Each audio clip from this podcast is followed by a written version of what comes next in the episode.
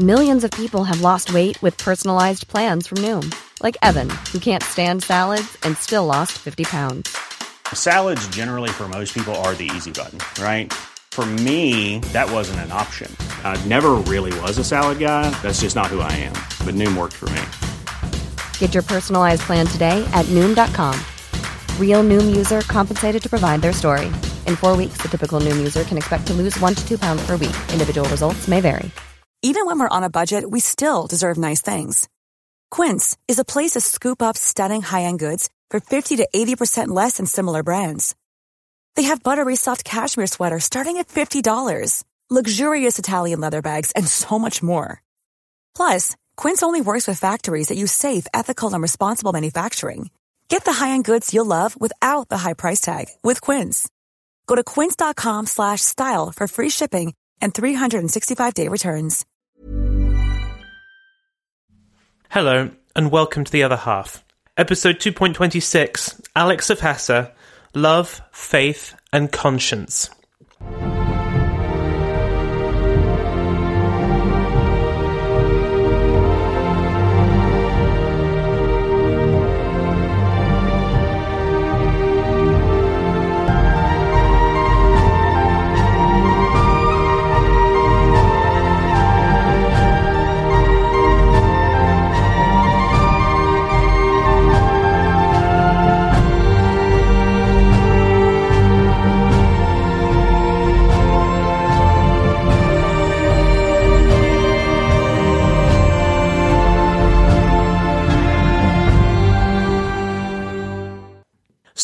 We finally come to it. The story of the woman that, in many ways, was the reason for embarking on this second season. The story of the First World War has many characters kings, emperors, generals, prime ministers, but almost all the key figures in your history books from this period are men. None of the powers engaged in this war allowed women the vote, none of them had women in their armies, and none of their rulers were women. It was the ultimate sausage fest. But there were some women behind the scenes that did exert a great deal of influence over proceedings, and none more so than Alix of Hesse and Rhine, the Tsarina of Russia. Her reputation in the history books is not a particularly good one. Depending on whom you read, she's seen as an incompetent idiot and a shrill, overprotective mama bear or a manipulative dominatrix. She is blamed for bringing down one of Europe's most august royal dynasties and for bringing about not one, but two revolutions. For bringing men like Lenin and Stalin into positions of power. Her influence over her husband, her trusting of the wrong people, and her will to do anything to protect her children all had profound consequences, to be sure, but you don't have to look too far to see the hand of prejudice at work. One advantage of having done a podcast about queens for a few years is that you get very used to the traditional portrayal of powerful women and the tropes that writers use to denigrate them. They are lightning rods of blame, taking hits that should really be directed at others. Even when they are worthy of criticism, they take more than they deserve. Such is the case in ancient history, in medieval, early modern, and indeed in this more modern period. This was indeed the case with Alix, as we shall see over the course of this mini series on her life. Andrei Maylunas, in A Lifelong Passion, an anthology of letters documenting the lives of Nicholas and Alix, opened the book with this quote, Our story goes like this. Once upon a time there lived a charming and kind prince, the heir to a large and rich kingdom, covering one sixth of the world. He fell in love with a beautiful, faraway princess. He married her and became king. They loved each other passionately and had five children. One would expect them to live happily ever after, but they could not escape their fate. They were doomed. Their bloodline was cursed. The fairy tale turned into tragedy. In this series, we will see a woman of great passion and incredible resolve but one both deeply unsuited for the role in which she found herself and deeply unfortunate in the times in which she was forced to live. Had she ruled in less interesting times? she would probably be a footnote in history. Instead, she is arguably the most powerful woman on the world stage during one of history's bloodiest wars. Now, since we have already covered her mother and her elder sister in this season, we already have a bit of a head start on her life. But this still will be a longish miniseries. I won't predict its length, as I've been burned too many times before, but I do anticipate it being the longest for a while. It also, as with Ella, does not have a happy ending. But it is a fascinating story, well worth telling. And so, let's get going. To all my new listeners, welcome. To the rest of you, welcome back.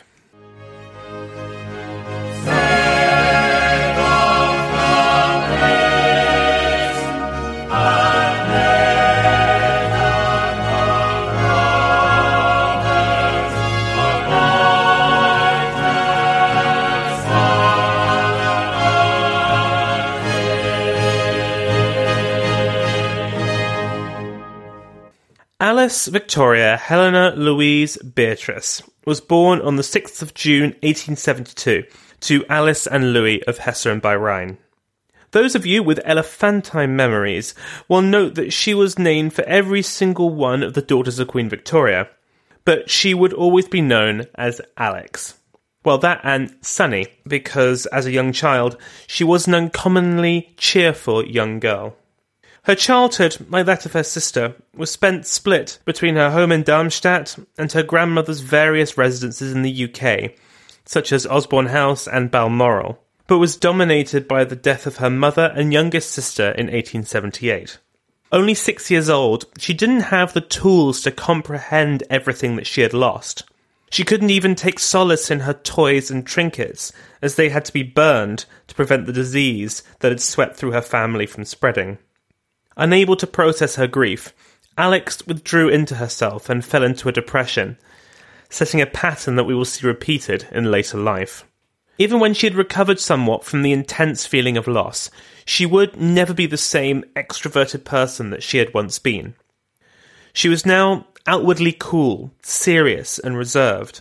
Only very close friends and family would ever truly see Sunny again. Following Alice's death, Queen Victoria took an intense interest in the upbringing of her daughter's children.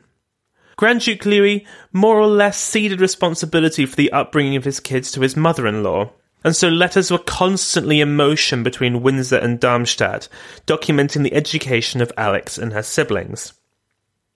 Her English governess was required to send daily summaries and full monthly reports on her progress, and Victoria was not shy with sending back her opinions. This close interest and supervision had the desired effect, and Alix turned into the very image of an English princess. Studious and clever, proficient in the liberal arts, especially English and German literature, skilled at the piano, and instilled with a deeply Victorian moral code. She was also fascinated by politics, inspired by the example of her grandmother, the Queen of Europe's greatest empire. Alix's teenage years were dominated by her visits to her family in two foreign lands. The first was the UK, as I said, where she spent a great deal of time learning from her grandmother. The second was to Russia, visiting her sister Ella. Her first visit was when she was 12 and was on the occasion of Ella's wedding to Sergei. You remember that trip? That gilded welcome at the palace, the parade into St. Petersburg for the wedding itself at the magnificent Winter Palace. The ceremony itself was a mystery to Alix. She spoke no Russian and was entirely unfamiliar with the strange Orthodox liturgy. All she could do was stand by her sister, wearing a dress of white muslin, roses weaved into her hair, and steal glances at the handsome young man standing near her. He was Sergei's nephew, Tsarevich Nicholas, Nicky to his friends. He was four years older than her, and she was utterly taken with him. And Nicky couldn't help but notice the pretty, blushing 12 year old. He wrote in his diary when they first met, quote, I like her awfully much. He gave her a brooch a few days later as a gift. Trembling slightly, she accepted the present but then, a few days later, returned it. He was momentarily put out, but must have noticed how painfully shy the young German princess was. For her, this was the textbook schoolgirl crush. Her diary from this visit was filled with pictures of her as a bride, and they sat together at every meal. Before she left, and isn't this straight out of a cheesy rom com? They carved their names together into a window using a diamond, writing that they loved each other. Following this, they would not meet again for another five years. By now, Alix was a radiant and beautiful 17 year old woman. Tall, elegant, with rich strawberry blonde hair and striking blue eyes, while Nicky was an army officer, sleek and dashing in his guard's uniform. They were both now at a thoroughly marriageable age, and so when Alix went to St. Petersburg to visit her sister, one might have expected this to have been an ideal time for a proposal. They went to innumerable balls and receptions together. They went skating and tobogganing, and it was obvious to all that they had kindled a romance. Alix, though, was not an unabashed hit. While everyone commented favourably on her beauty, they also said that she was often rigid with nerves and could appear very cold and stern, without the ease around people that was so vital in a Romanov princess. Nicky, though, saw none of this. He had fallen in love, and Alix was right there with him. Ella was delighted. Their grandmother, however, was having none of it. Now, you may remember from the series on Ella that Queen Victoria was not fond of all things Russian. She saw Russia as a backward and dangerous country, one against which Britain had recently been at war, and certainly not the kind of place into which members of her family should marry. She had been against her son Alfred marrying a Romanov, and had launched a concerted campaign to prevent Ella from marrying Sergei. She had failed on both of those occasions, and was determined not to make it a hat trick. Indeed, she had already identified the man for Alix her grandson, Prince Albert Victor, better known as Eddie, the eldest son of the Prince of Wales. In terms of birth, Eddie was arguably the most eligible bachelor in all of Europe. He would surely be king one day and would rule over the world's biggest and greatest empire. He could make his future wife the queen over a quarter of the globe, not to mention Empress of India. He was handsome, looked extremely dashing in his naval uniform, and stood out in a crowd. However, looks can be deceiving. Eddie was, in fact, a profound disappointment to both his father and his grandmother. Although raised by all the best tutors, he displayed little aptitude for his studies, and so was sent into the Navy at the age of 13 to teach him some discipline. This didn't really work either, and Eddie was outshunned not only by his brother George, but pretty much every other cadet around him. The same was true when he went to study at Cambridge, and again when he joined the army afterwards. Like his father, he had a weakness for the fairer sex, but what really kept him from reaching the academic heights expected of him was simply a lack of aptitude. He was trying, just not succeeding. There are strong suspicions, too, that he acquired a sexually transmitted disease while in the army, given some rather coded letters that have survived, and it has also been suggested that he may have been a bisexual. This all meant that Queen Victoria was extremely concerned about her listless and wayward eldest grandson. Now, she had the same concerns when her eldest son was young, and her solution for Eddie was the same as it had been for Bertie find him a wife that will set him right. Now, of course, this hadn't exactly worked with Bertie, but Victoria wasn't to be deterred by that. She wanted to find someone of unimpeachable moral standards, someone pretty enough to hold his interest, someone worthy of being a future British Queen. Alix ticked all of those boxes. And, as an added bonus, it would mean that one of her favourite granddaughters would be by her side. It was perfect, at least for Victoria. She made her move in 1888, inviting her teenage granddaughter to Osborne, spending a great deal of alone time with her and bringing her along to audiences with foreign dignitaries. After three weeks of this special treatment, Alix found herself on a train north to Balmoral with her grandmother, whereupon she spent a magical few weeks exploring the Scottish Highlands. It was only then, after she had thoroughly buttered Alix up, that Victoria brought Prince Eddie into their intimate world. She rather unsubtly engineered situations for them to spend time together, culminating in a hilariously awkward situation during a play in which they were all acting where Eddie was forced to quote unquote propose. Despite all of Victoria's urging, however, Eddie did not propose for real during this visit, but he was taken with Alix, telling his brother George, quote, She's a lovely girl now, and everything is nice, and I have my eye on her. You know what that means. However, Victoria and Eddie had an adversary in this campaign, and that was Ella. She described the idea of her sister marrying the wastrel Eddie as being, quote, quite dreadful. Not only because they were first cousins, which in a family afflicted by haemophilia was hardly ideal, but she also noted that, quote, Eddie is too stupid. You would see that clever girl turn into a flirt, as she is so pretty. And England, with that stupid husband, is not at all the place for her. Ella was self aware enough, though, that she was somewhat biased in her position, as she would love to have her little sister in Russia married to one of her favourite Romanovs. But she was not wrong in her analysis that Eddie would be a bad match. Both Ella and Victoria knew that they were in a tug of war now. Alix was more naturally inclined to Nicholas, but loved the UK and the idea of being closer to most of her family more than she did the idea of being in Russia. As part of her campaign, Ella ensured that both Nicky and Alix had photos of each other and made sure to keep them both abreast of news of the other. For her part, Victoria stiffened Eddie's resolve and invited Alix once again at Balmoral, certain this time that her grandson would pop the question. Feel a little right now for Eddie.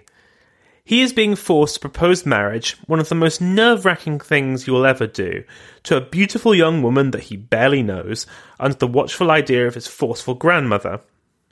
He felt that he loved her, which only made his nerves worse, but feared that Victoria's meddling in the situation would work against him.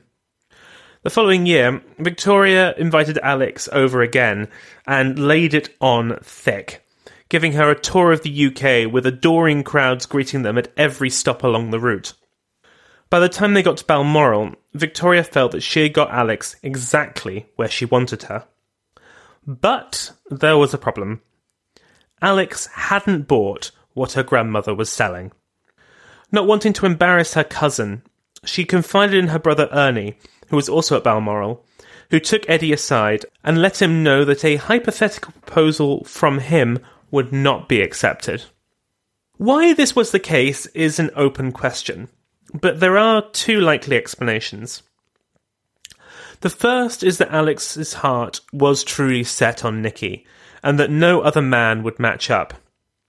But there is another explanation, at this time, there was a growing scandal building back in London surrounding the discovery of a gay brothel, a scandal in which Eddie was implicated. Now, it is not certain if news of this scandal had reached Alix or Ernie, but if it had, it would certainly have made the Hessians think twice about a marital union with Eddie. When she was told, Victoria spoke to her granddaughter, probing her defences. Remember that she had temporarily managed to get Ella to break off her engagement with Sergei due to the force of her persuasion. But she met her match in Alix. She stood fast to her guns, telling her that she had absolutely no intention of marrying Eddie. No amount of cajoling could move her. A few days later, she left the UK and returned to Darmstadt. She had faced down her grandmother and won. Wounded, Victoria eventually accepted Alix's decision. Indeed, she actually rather admired Alix's resolve, stating that it showed, quote, great strength of character. But she was equally clear on one thing she would not lose another granddaughter to the Romanovs. She told Alix's sister Victoria to, quote, take care and tell Ella that no marriage for Alix in Russia would be allowed, then there will be an end to it. She wasn't the only one opposed to the match. Tsarina Marie, Nicky's mother, was just as fervently anti German as Victoria was anti Russian. She was Danish by birth, indeed, she was the sister of Alexandra, the Princess of Wales, and so harboured a hatred of Germany that went all the way back to the Schleswig Holstein War. But Marie's opposition wasn't just simple racism. She recognised that the shy, reserved Alix was not well suited to the role of being a future Tsarina of Russia.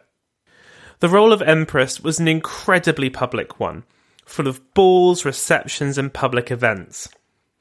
Alix, far from being the kind of gregarious woman that the role demanded, came across as aloof and cold. This would not go down well, and Marie knew it. No matter what either of their families thought, though, Nicky and Alix seemed destined to end up together. But there was a problem, and it was a big one religion.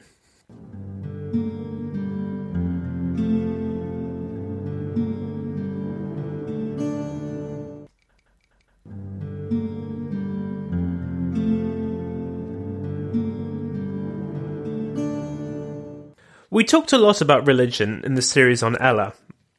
You may remember that she was not required to convert on marriage to Sergei. Of course, she eventually did, but that was very much her own decision. Alix would not be afforded the same liberality. Tsarist propaganda positioned the Tsar as a semi divine figure, and so it was quite unacceptable for his wife to be anything other than from the Russian Orthodox faith. If Alix was to marry the future Tsar, she would have to convert. But she steadfastly refused to. She was a proud Protestant. All of her family were Protestants of some colour or another. To forsake her faith was not something that she was prepared to countenance. She was willing to turn down the chance to be Empress of Russia and to marry the man she loved over matters of faith, and she was very firm about it. In a letter to her daughter Sophia, Empress Vicky wrote, quote, I hear that Alix of Hesse has now decided not to entertain marrying Nicky of Russia, though he wished it deeply, and Ella took great pains to bring it about. Alix likes him very much, but will not change her religion on any count. I am sorry for the poor girl, and I am sorry for Nicky, as I fear he had set his heart upon it. So, all seemed lost for Nicky. His parents were against the match, as was Queen Victoria, and now Alix herself seemed to look elsewhere. But he did have one ally, and it came from a surprising place. Now, if this series has had one consistent villain, it has been Kaiser Wilhelm II. I have not shied away from describing him in very negative terms, and there is good reason for that. He is a nasty piece of work. But in the story of Alix and Nicky, he plays the role of matchmaker. Okay, so we are now going way back now to the series on Vicky. But you may remember that the German Chancellor Bismarck had pursued a highly pro Russian foreign policy, with the aim of ensuring that Germany never became caught in an antagonistic sandwich by Russia and France. This had all gone rather well, until Kaiser Wilhelm came to the throne in 1888. He and Tsar Alexander III did not get on well at all, and relations were souring. Even worse, France and Russia were on the brink of signing an alliance, and so Germany was now at risk of being surrounded by unfriendly powers. Wilhelm needed a way of binding his country back together with Russia, and so saw the marriage of his cousin Alix to Nicky as the perfect way of doing so. Now, the Tsar countered this by proposing that Nicky marry Princess Helene of Orleans, a descendant of the last king of France, and hoped that this would cement his alliance with the French. He expected his son to do his duty and to agree, but for Nicky, there was only Alix. Reportedly, the Tsar impatiently exclaimed at his son, quote, She won't have you. She's a confirmed Lutheran. And what in the world do you see in her? His son replied simply, quote, Everything. When his mother tried to talk him around, she got a similar reply. Quote, She'll have me yet. It's Alix and Hesse or nobody for me. Nicky never gave up hope, sending an avalanche of letters to Darmstadt, boldly declaring his love for Alix and imploring her to reconsider her decision. But at every turn, he was sadly rejected by Alix. Quote, I have tried to look at it in every light, but I always return to one thing. I cannot do it against my conscience. It would be a sin, and I should be miserable all the days of my life, knowing that I had done a wrong thing. What happiness can come of a marriage which begins without the real blessings of God? I can never change my confession. Nicky was devastated when he received this letter, writing, quote, All my hopes are shattered by this implacable obstacle. Even attempts to use back channels failed. When his sister Xenia broached the topic with Alix, she replied, quote, Darling, why did you speak about that subject when we never wanted to mention again? It is cruel, as you know it can never be. He knows it, and so do not, I pray of you, speak of it again. I know Ella will begin again, but what is the good of it? Nicky kept writing, but knew that his pen alone could not breach Alix's defences. He had to do so in person. His opportunity came in a visit to Coburg in 1894 for Alix's brother Ernie's wedding to Victoria Melita of Saxe Coburg and Gotha. Ostensibly, he was there to represent the Tsar, whose health did not permit him to travel, but really he had only one thing in mind. Travelling with Ella and Sergei by train, they were greeted at the platform by Alix and her family. He quickly found an excuse to spend some time alone with her. But no matter how hard he pleaded, she could not accept him. This was not a question of love, she told him. It was one of faith and conscience, two things on which she could never compromise. She never failed to accept his invitations to spend time together, but was utterly resolute. By now, the story of the rejection had spread around the whole wedding, Everyone knew that Alix had now turned down future rulers of both Britain and Russia. But to the rescue came the Kaiser. Now, there is a great irony in Wilhelm being so keen to persuade his cousin to convert from Lutheranism to Orthodoxy, as you may remember that he cut off all ties with his sister Sophia when she did the exact same thing upon marrying Constantine of Greece. Then again, that marriage didn't really help Wilhelm out, whereas Alix marrying the Tsarevich was massively in his interest. See, I can still stick the dagger into the Kaiser even when he's doing our heroine a good turn here. Anyway, Wilhelm told Alix that it was nothing less than her, quote, bounden duty for the sake of the peace of Europe to marry Nicky. He told her that religious differences between Lutheranism and Orthodoxy were not all that large, they believed in the same God, the same basic things, really. The differences were only superficial. Ella backed up these arguments, telling Alix that this was her last chance to give love a chance and to marry the man that she truly cared for. She also pointed out to her that things in Darmstadt were about to get a little less comfortable for her. Before, with Ernie unmarried, there was a role for his unmarried sisters to play in public life. But now that he had a wife, Alix would just be in the way. She needed to get married, and fast. And if not to Nicky, then to who? Then came Wilhelm's masterstroke. First, he met with Nicky and stiffened his resolve. Be manly, be strong, be confident, he told the Tsarevich. Oh, and bring flowers. Women love flowers. Oh, and your best uniform. They love that too. He then went to his cousin and then brought her himself to Nicky's house, again plying her with reassuring words. He then put them together in the same room, alone, and shut the door. It was now all up to Nicky. Rather disappointingly, we don't know much about what was said at their meeting. Only that Nicholas proposed, and Alix, much to his surprise, immediately said yes. In a letter to his mother, Nicholas wrote, quote, they left us alone, and the first thing she said was that she agreed. Oh God, what happened to me then? I started to cry like a child, and so did she. Only her expression immediately changed. Her face brightened and took on an aura of peace. She has completely changed and become gay, amusing, talkative, and tender. I do not know how to thank God for his great mercy.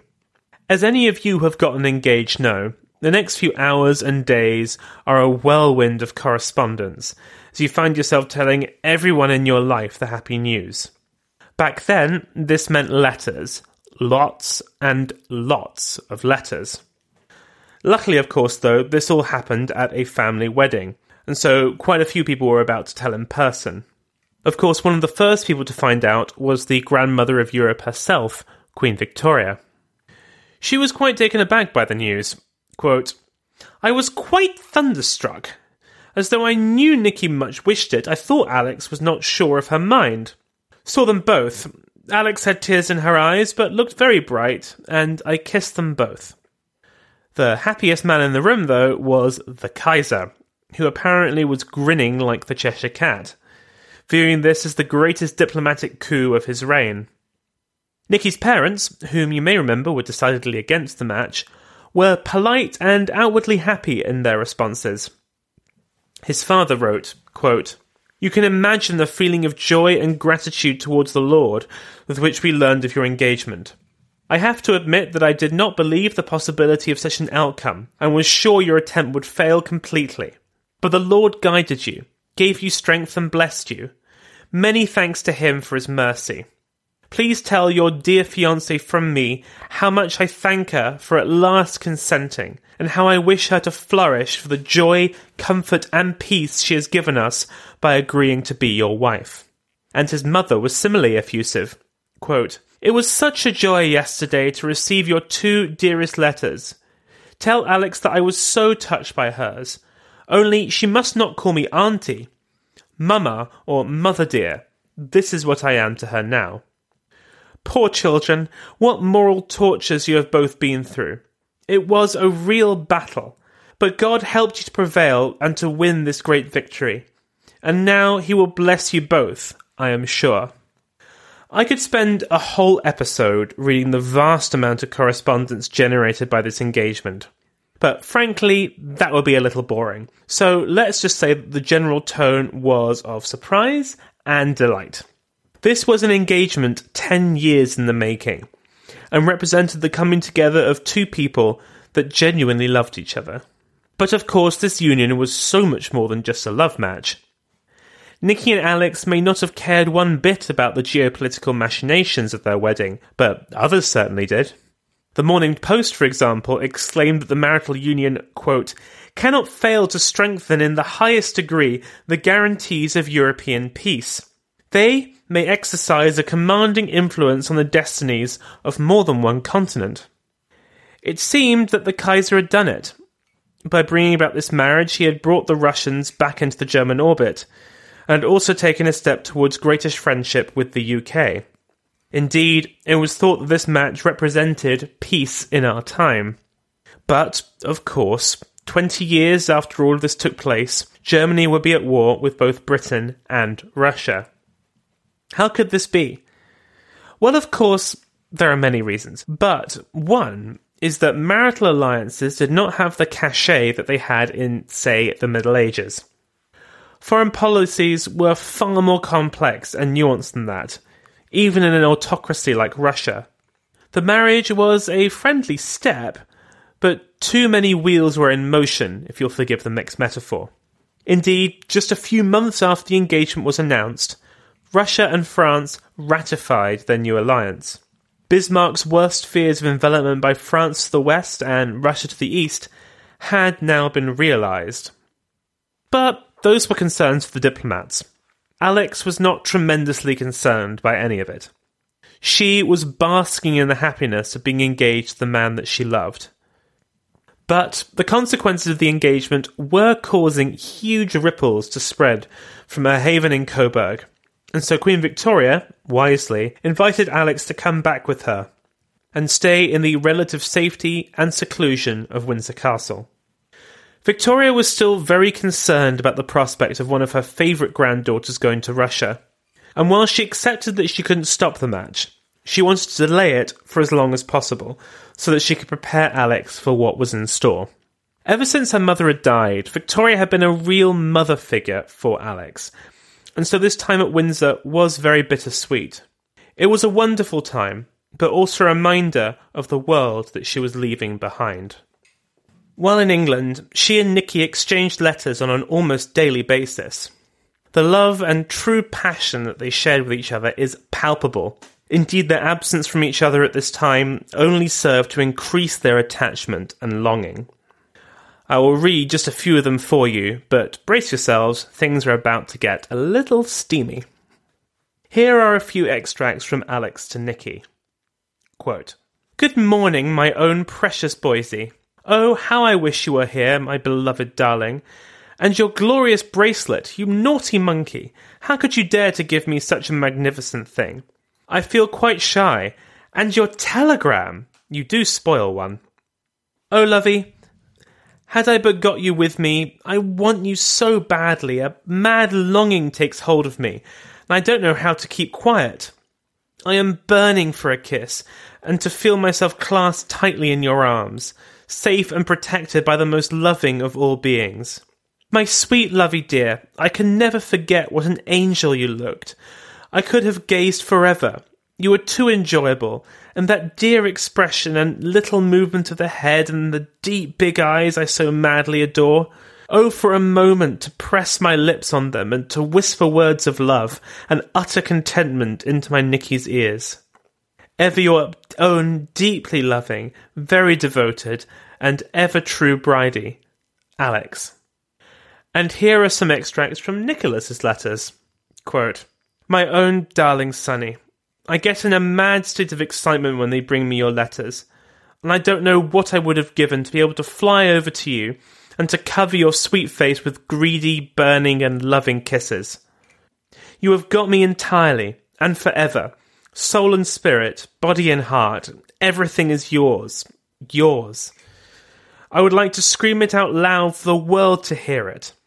It is me who am proud to belong to such a sweet angel as you are, and to venture to claim for your love to be returned is more than being greedy and selfish.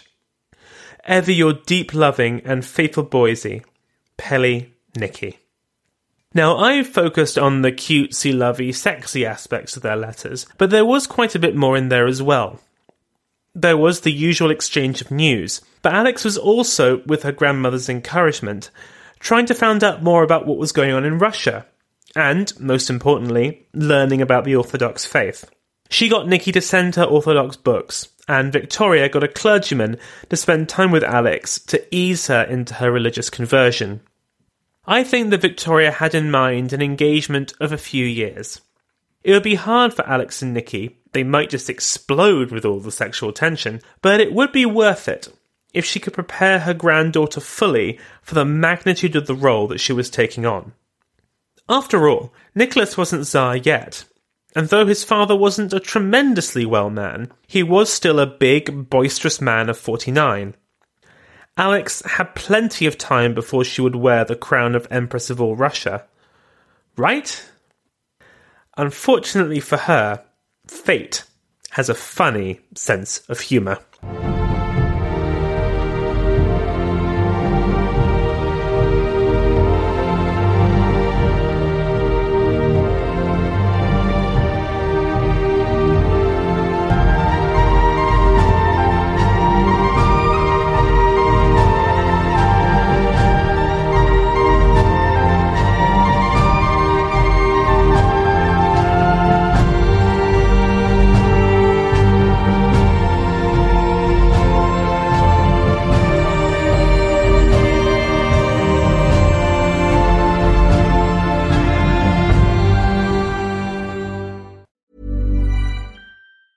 Planning for your next trip?